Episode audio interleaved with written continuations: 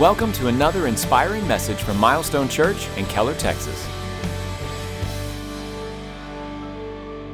Once again, we want to welcome you to Milestone Church. I want to welcome those of you watching online. If you brought your Bible, turn with me to Luke chapter 9. We're going to start in verse 28. If you didn't bring a Bible, no problem.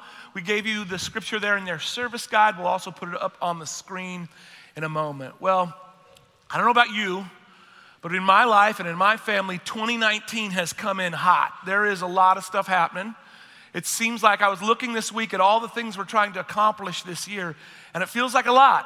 But that's exciting. It's good to know that there's things happening and places to go and things of opportunities and, and directions, and your life is busy like my life is busy, which is why, on behalf of our whole team, we want to celebrate with all of those of you who participated in Prepare. What an incredible thing to say at the start of the year.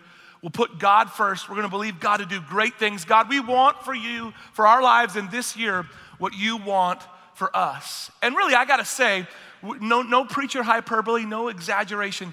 It really was the best prepare we've ever had. The highest level of participation, a greatest level of engagement. Man, you guys packed this place out for pre service prayer. It's one thing to come to hear a speaker, it's something different to come and to pray and to help create an atmosphere where others can come in and be encouraged. You prayed for each other. Uh, we, we heard so many great stories of people who, who got healing in their physical body or healing in a, a marriage issue or a relationship issue. And so, listen, it's incredible what God can do through a group of people who aren't perfect, who have challenges, but who are willing to say, God, we want to prioritize you and put you first. So we just celebrate with you as you see there on the screen behind me. We had a um, record number of people on campus.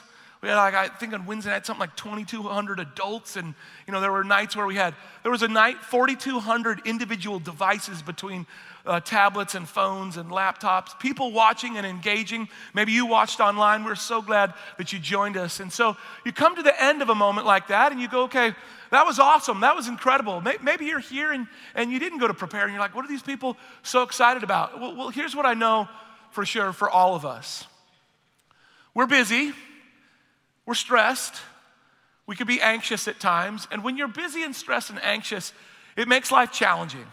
But, but I don't know about in your life, in mine, the thing that cuts through the busyness, the thing that cuts through the stress, you know, if you were fasting and you didn't eat and you're going from meeting to meeting, and, and, and my intention every day during prepare was like, I'll go home and say hi to the kids and change clothes and get ready. I never made it home one time because there was just too much stuff happening. But, but here's what I, I found to be true I can handle seasons of busyness and stress when they come with significance. When you go, okay, there's a reason why I'm doing this. Yes, I'm making a sacrifice. Yes, it's requiring a different level of engagement. But here's the reason, and that reason is meaningful. That reason is transformative. That reason has value. What becomes frustrating and difficult is when you feel stressed, and you feel busy, and you're like, why are we even doing this? Be grateful for moments of significance.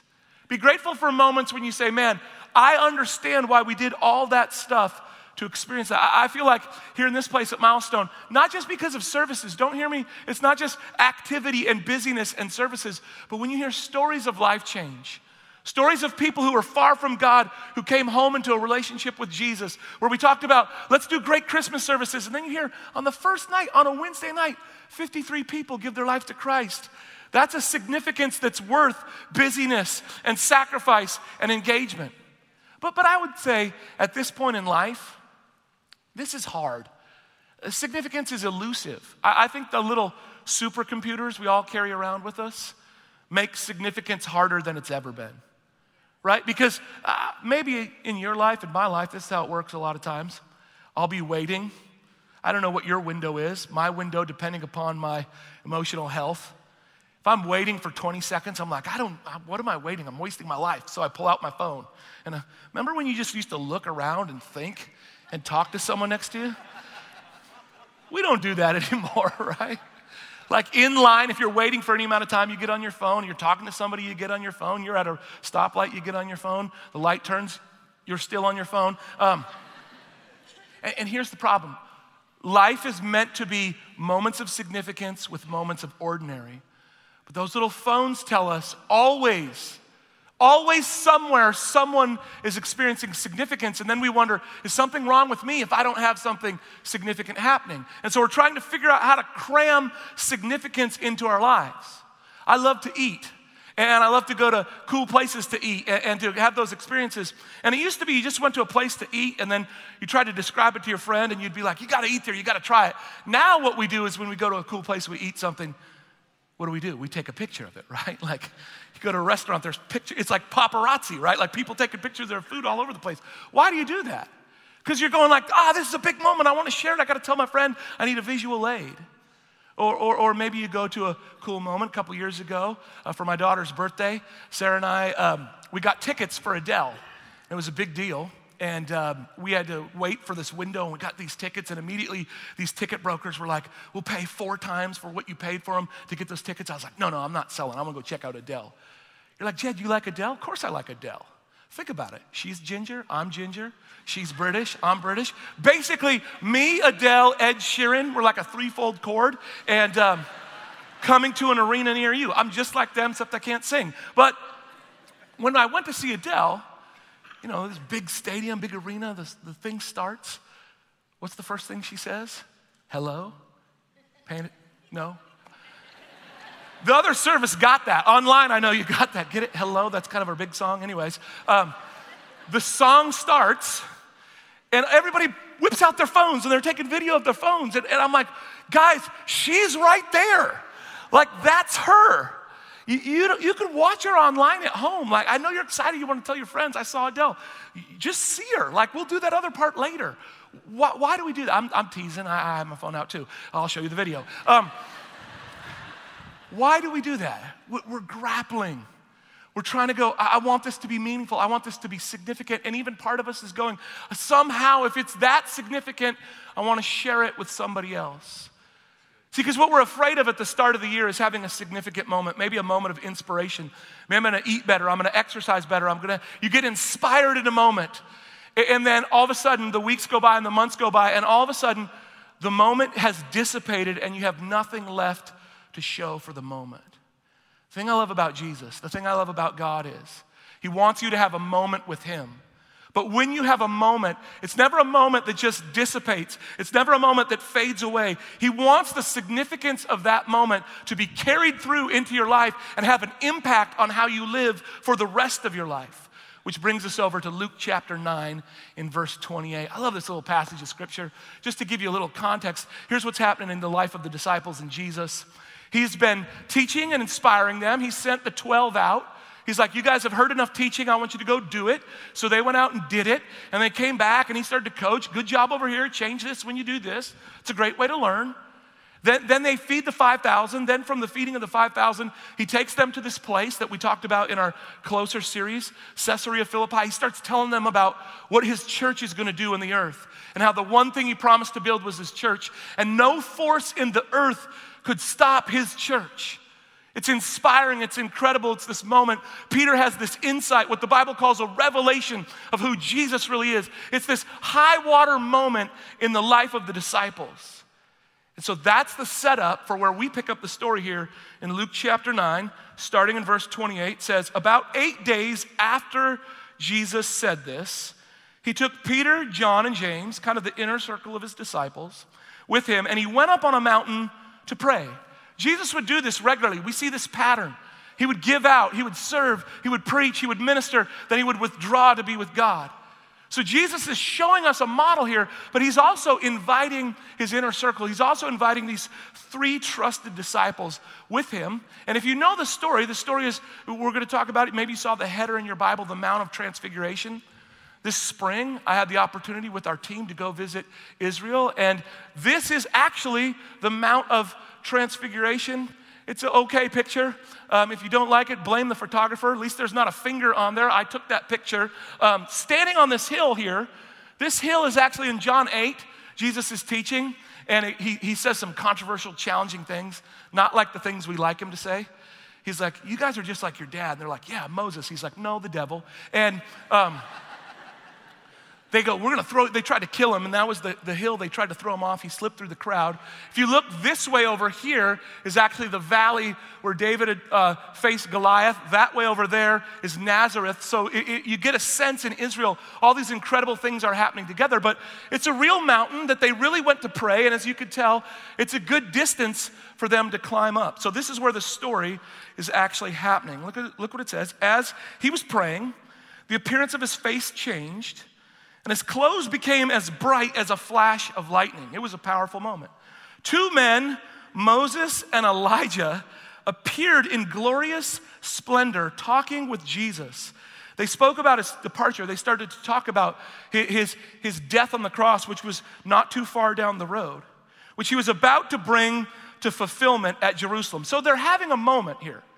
Kind of, if you will, they're having their own version of prepare. This is their big moment. And Jesus is up there, and that's a pretty good lineup of speakers Jesus, Moses, Elijah, right? Like, if it's Moses and Elijah, he probably doesn't need a cool bio or a bumper video. Like, you may know him. For hundreds of years, he's been dead, but remember the Red Sea? It was this guy. Let's give it up for Moses. There he is, right? Like, you may know him. He's a big deal. He's a prophet. Elijah, here he is. Like, if you're there on the mountain, you're freaking out at this prepare. But I love how honest the Bible is. Look what the passage of Scripture says Peter and his companions were very sleepy. Think about that for a second. This is the Gospel of Luke. Luke is writing later. Most Bible scholars say it's one of the later Gospels that was written, used Mark as a source. Okay, Luke was a real person. He traveled, he was a ministry partner of Paul. He was a thorough man. He was a very intelligent man. He was a doctor taking notes. I, I like to imagine him sitting around with the disciples, getting the story, taking the story down for posterity, writing the New Testament. He's got them all around. He's like, guys, tell me what happened on the Mount of Transfiguration.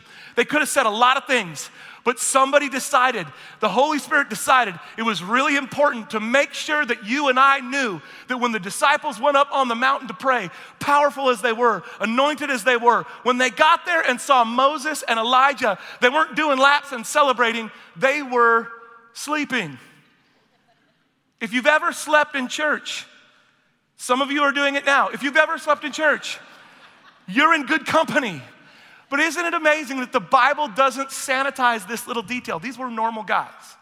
They're up there, they're on this mountain. Do we have to go up the mountain to pray?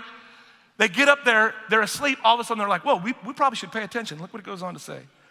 They were sleepy, but when they became fully awake, they saw his glory and the two men standing with him. And as the men were leaving Jesus, Peter said to him, Now he's into it, Master, it's good for us to be here. Let us put up three shelters one for you, one for Moses, and one for Elijah. He went from being asleep to going, Hey, let's live up here. And just in case we didn't get it, Luke makes sure with this little parenthesis, he did not know what he was saying, right? Like, in case you're still wondering, Peter's clueless, right? That's what this Bible passage is saying to us. I love that. We, we do the same thing, right? We have a great moment. You come into a service. This service, when's this song going to be over? Then a song happens. Then you kind of experience God's presence. You're like, we should just live at the church building. No, we shouldn't. We almost do. Anyways, yeah, you're with me now. You're asleep. Okay, look what it goes on to say. While he was speaking, a cloud appeared and covered them. They were afraid as they entered the cloud a voice came from the cloud saying, This is my son whom I have chosen. Listen to him. When the voice had spoken, they found that Jesus was alone. The disciples kept this to themselves and did not tell anyone at that time what they had seen. A funny little interesting detail Luke leaves us with. We'll come back to that in a moment. But I want to think about what's happening. So much is going on. They're on a mountain to pray. Dead guys start showing up. His clothes get flashing white. All these things are happening. Then all of a sudden, this cloud was it a fog? What was it? It rolls in. See, the disciples would have understand this is a picture, a reference to the Old Testament, actually to the time of Moses, where God led the people out of Egypt by a cloud, by a pillar of cloud. The disciples would have known that cloud is a picture of God. God comes and says, This is my son. What a powerful moment. How do you respond to a moment like that? How did they respond? Well, if you read, the story continues to say they come down the mountain. Jesus begins to say, Guys, it's about to get really hard. I'm about to die. They're like, No, don't die. He's like, It has to happen. They start to get challenges. They start to experience difficulty. They're like, Who can follow you? Then he says, Okay, I sent 12 of you out before. Now I'm sending 72 of you out. And when the 72 go out, guys, you 12, tell them, coach them, help them, serve them, do what they're called to do. But I, I, like this little verse. Look at what the verse immediately following what we just finished. The next day, when they came down from the mountain, a large crowd met him. So when you have a great moment, a significant moment with God, we want to stay there, we want to live there. Sooner or later, you have to come down that mountain. And every time you come down that mountain of significance, you're thrust back into ordinary. You're thrust back into challenges. You're thrust back into the routine. And now the challenge becomes can that significant moment last beyond the moment? It's a picture, really, that Jesus is giving us. Jesus would withdraw and retreat. This idea of going to a mountain to be with God, we, we see it all throughout Scripture. 40 times in the Psalms, we hear about I went to the mountain, I lifted my eyes up to the mountain where my help comes from. I went to worship the Lord on this holy mountain. There's a picture of what the Bible's trying to show us. It's bigger than what we just participated in, although it includes that.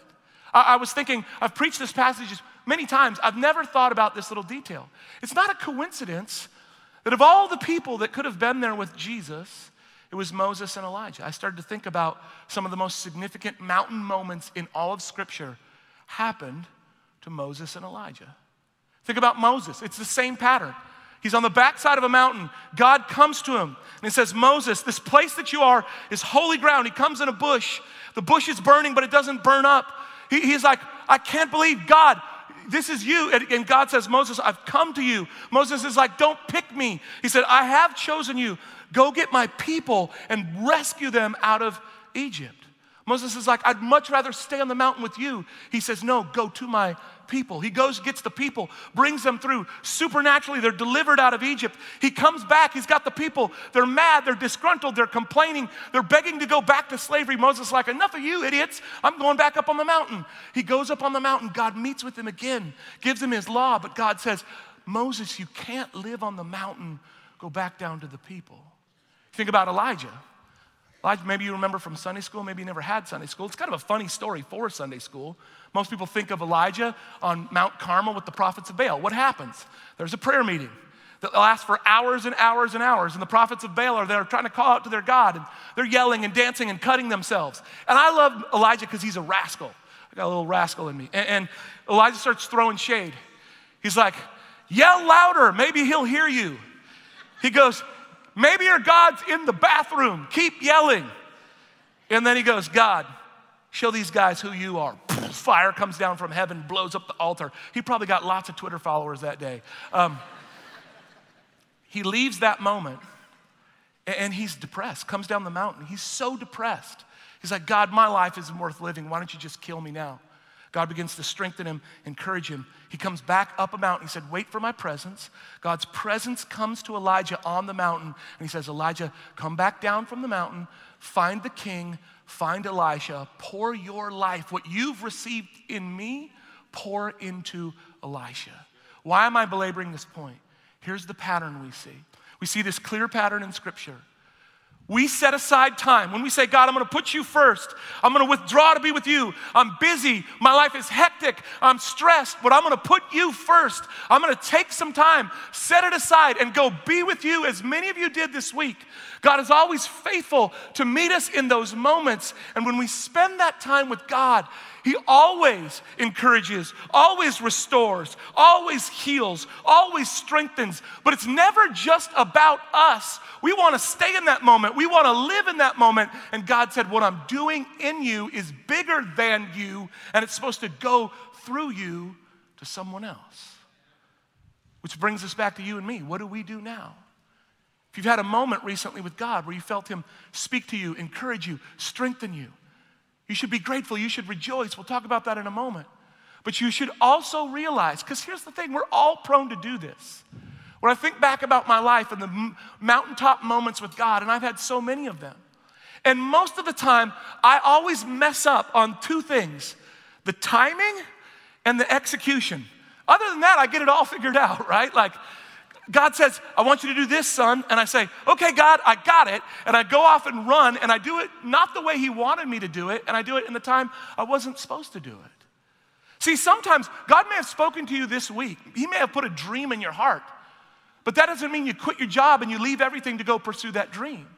It doesn't mean that you come live at the church. It could mean that you just take a simple step in the ordinary and go, God, I'm not forgetting that moment. I'm grateful for that moment, but I'm to wait on your timing. I'm to wait on your wisdom. And at the right time, in the right place, you're to make it clear exactly what I'm supposed to do next. But it's not just about me. It's so easy to, to just reduce it down to God's supposed to do this, and then I'm supposed to do this, and you lose the whole significance. You end up like the disciples. We, we didn't tell anyone because we didn't know what to say. We didn't know what happened. It's okay to just wait and say, I had a moment with God, and I'm not totally sure what to do next. If you're in that place, it's a good place. Before I pray for you, I think I can give you three little things that'll help you when you're trying to figure out where do I go? What do I do next? How do we respond to a powerful moment with God? You might be saying, Jed, I, I haven't had one of those. Is that only for pastors? Is that only for a certain few people? Is that, where do you get one of those? And, and, and here's what I would say you, you just got to be willing. You just got to have a heart that says, God, I, I, I'm going to keep coming. I'm going to keep choosing to believe that you see me, you know me, and you love me. How do you respond to a powerful moment with God? Well, the first thing is we start with gratitude. We start with gratitude. Think about the disciples. I showed you the picture of the mountain that they walked up. They didn't know what was going to happen when they got to that mountain. They, they were tired, they were complaining. They were trying to figure it out. They were sleeping. They're like, Do we have to go up this mountain? Jesus, it's big. Why don't you just go? We'll stay back here and pray. But they went, and when they went, I love this little line. This is a line worth underlining, it's worth remembering, it's worth repeating. Here's the little line that they said It's good for us to be here.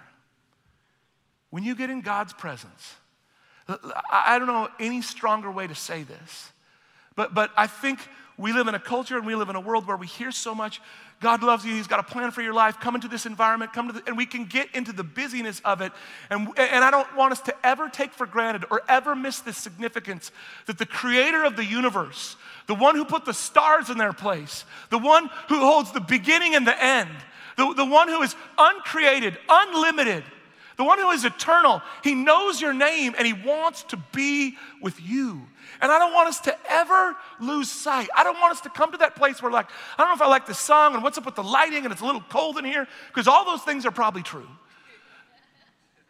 But, but that's not really what matters. What matters is God's here in this moment. There, I, I could think of very few things that would be, that would be more disappointing that someone could say about me than he, he seems to just be going through the motions. He, he seems unimpressed with people's lives being dramatically changed. He seems to take the presence of God for granted. I don't ever want to get to that place. God's goodness and His purpose and His power and His presence and His peace. More than His ability to fix your situations, the fact that He knows you and loves you and wants to be with you should never be lost on us. And so every one of us should start with this little thing in our heart that says, it's good for us to be here. Yes, I have challenges. Yes, I'm tired. Yes, I'm frustrated. Yes, I'm stressed. Yes, I'm busy. Yes, there's other things I could be doing, but Jesus, you come first, and my heart chooses to say to you, it's good for us to be here. If you can start at that place, if you're wondering why significance has been elusive, maybe you need to ask yourself, are you grateful to be in the presence of God? Here's the second thing we listen to Jesus. I love that little detail. Why did they not say anything? They didn't really know what had happened. They were trying to sort it all out. And, I love what God does. He clarifies it, He makes it so simple. He's like, guys, I know what you're thinking. You're freaking out about the wardrobe change. You're freaking out about Moses and Elijah. You're freaking out about houses. You feel bad because you were sleeping. The Father's saying, just so we're clear, yes, it's me. Yes, I'm here. Yes, this is a cloud. None of that matters. What I really want you to focus on this is my son. Listen to him. The purpose of a mountaintop moment is not just to give you plans for your future. It's not just to give you direction. It's not just to give you healing. Those things are byproducts. The purpose of the mountaintop moment is always to hear the voice of the one calling out to you when you come back down the mountain. If you heard God speak to you, if you heard His word, if you heard His voice as we've gathered, as we've fasted, as we've prayed, if you've heard His voice as you've come to be with Him, it's supposed to give you confidence so that when you leave the place where you first heard Him and go to your home, go to your workplace, go to your small group, go to your classroom, go to your commute, go to your community, you can still hear that same voice. The confidence you have the confidence I have is not in theological prominence. It's not in mental understanding. It's not in answering every question that may or may not come up. The confidence that you and I have comes from the simple fact that amid all the voices, all the challenges, all the temptations, we can hear his voice. And you know what? It's harder than we realize. We do live in a place where voices come from all different directions. And really, the truth of it is, maybe the most difficult place to weed through the voices is the voices that come from our own heart. See, I don't know if this has ever happened to you, but many times God said, Jed, I want you to do this. And my first thought is not, okay, uh, whatever you say, Lord. My first thought is, but God, I can't because of this. I don't know how to do that, or what would happen with this, or what about them, or what about what he said, or what about you said, or what about this? And I get stuck in my own mind and my own ability to filter when he's not asking me to resolve any of those situations.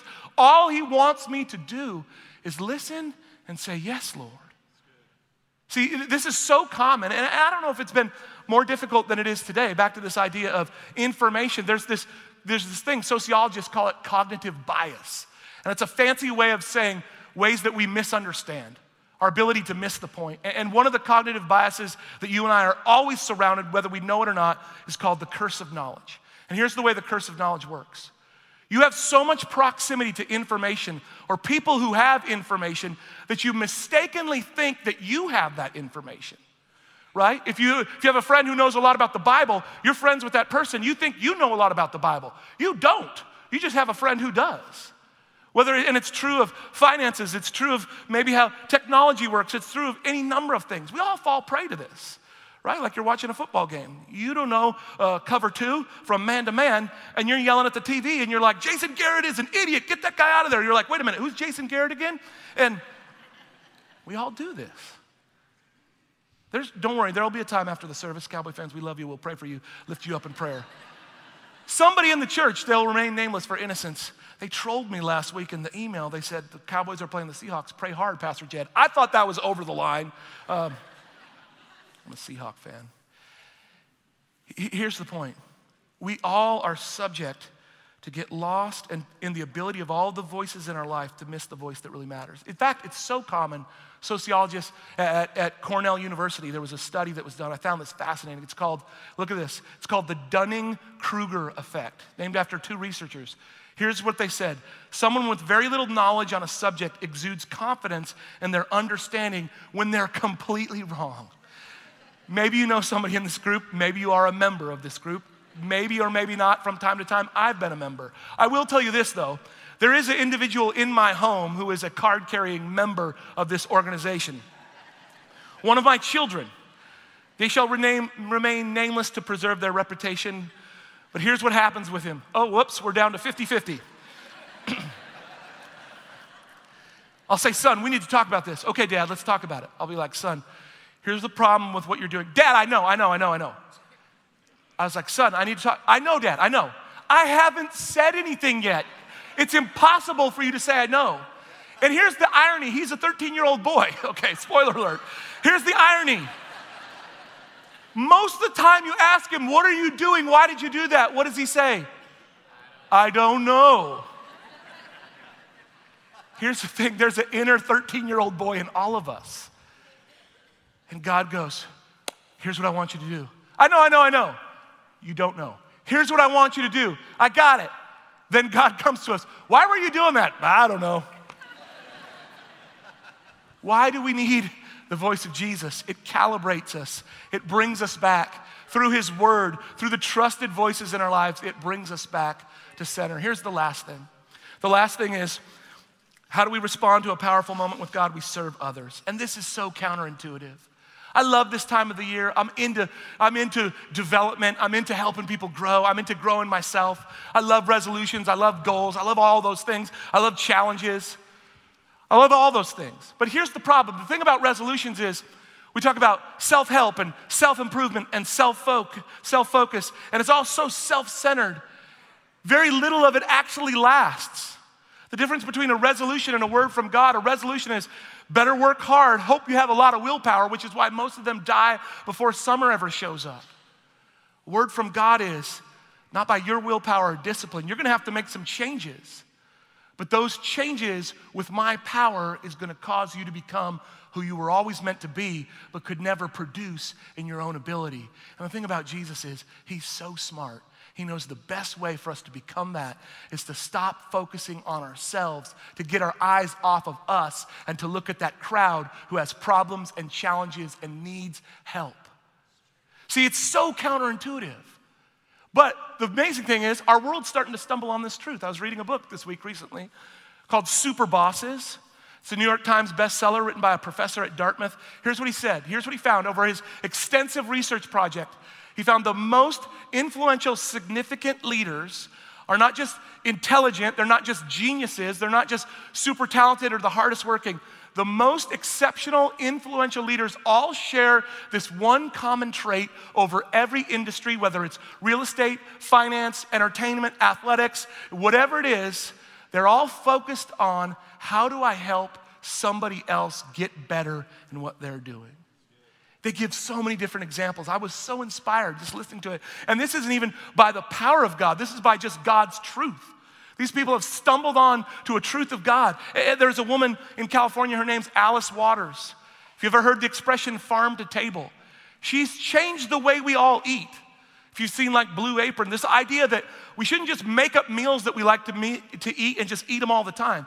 She said, whatever ingredients, whatever vegetables, whatever produce is in season, whatever's in season, you take that and you cook that. And it's called farm to table. And it's revolutionized the restaurant industry. And she didn't just stumble on this for herself. She said, This is a whole different way to approach food. And she opened up her kitchen. She said, You don't have to have gone to a culinary school. You don't have to be a genius. If you wash dishes, if you care, if you're willing to learn and serve, there's a place for you here. And she's had something like 30 award winning chefs, and people found their own restaurants out of that one kitchen. A man named Bill Walsh, football coach back in the 80s. This term coaching tree what does that mean? Well, he decided that the best way to build championship teams wasn't just to get great players, it was to get great coaches. So he found coaches and poured into them. And 30, almost 40 years later, twice as many successful coaches, twice as many Super Bowl champions, twice as many super significant coaches come from his tree. In fact, we know the idea of coaching tree because a man said, It's not just my wins and losses, it's not just the team. I'm gonna create an environment where other people can be empowered to serve others. And here's what I would say if the world can figure that out, how much more should the church be the model where people love and serve and help others? Not because we're perfect, but because we have access to a God who is. See, Jesus wants to come not because you have it all figured out, not because your life is perfect, but because he wants to come and lead you and guide you into serving others. We bring this thing to a close. What, what do we do now? Where are we going from this prepare moment? Well, here's where we're going as a church family. This is the pattern. Go up on the mountain, hear from God, serve others. We've come to another one of those moments. We're getting ready to go on a journey together. We're calling this journey beyond.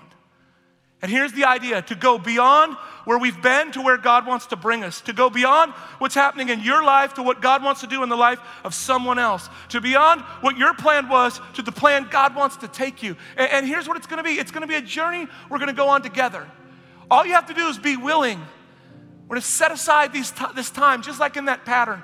We're gonna set aside six weeks and we're gonna go on a journey together weekend services, daily devotional. But here's the place where I want you to really think about and focus in. How does what God's doing in you impact somebody else? If you've never been on one of these journeys with us, I want to inspire you, I want to motivate you to jump into a small group. That's how we go from being a big group to people who know your name, who know your situation, who are praying for you, who are agreeing with you. That's what small groups are for. It's not another meeting, it's not busy time. It's a way for you to love and serve the people that God has placed you with. So if you've never been in one, I know it can be intimidating. What I'm going to say is Bible trivia going to break out? What if I'm embarrassed? Don't worry about that. We're going to help you through all those things. Just say, I'm going to take a step. Not because I understand it all, but I can sense Jesus asking me to take that step. If you've, if you've been in a small group, we're going to ask you to lead one. We put all the materials in your hands. You don't have to be an expert in the Bible. All you have to do is be friendly and willing to serve and help somebody else. And if you've led a group before, we're going to ask you to lead one again. I know you're busy. I know you got lots of things going on. But when God speaks to us, our thought should be how do I help someone else grow? And the amazing thing is, God is so generous and so good. Every time we go to help someone else, He does above and beyond everything we could ask or expect in our own lives. Let's pray. Jesus, we're so grateful. Lord, your presence and your peace and your goodness just moving in our community, it's moving in our spiritual family, God. If you're here and you don't have a relationship with Jesus, this can be your moment. There's no greater mountaintop moment than the day you give your heart and life to Jesus. We don't give our heart and life to Jesus because we're all fixed and cleaned up. We don't give our heart and life in Jesus because we, we know all the theological answers that we need to know. All, all we do is we come to Him with a heart that says, God, I want to know you. I want to love you. I want to receive from Jesus what I could never do on my own. I, I want to be brought close to the presence of God. Just there in your own words, just say, Jesus, I receive you. If you've already prayed that prayer, I want to ask you, where's God spoken to you? Where is He helping you? Where is He moving in your life? And how is He expressing that in the lives of other people? It always comes back to how we serve and love other people. Jesus, I'm praying as we go on this journey that you would be with us, that you'd go before us, that you'd strengthen us, that you'd lead us and guide us, that you'd expand our vision of who you are and what you want to do in our midst. In Jesus' name, amen. Thanks for listening to this message from Milestone Church. We hope it's been an encouragement for you today. We invite you to listen to other messages on this podcast or discover who we are by visiting our website at milestonechurch.com.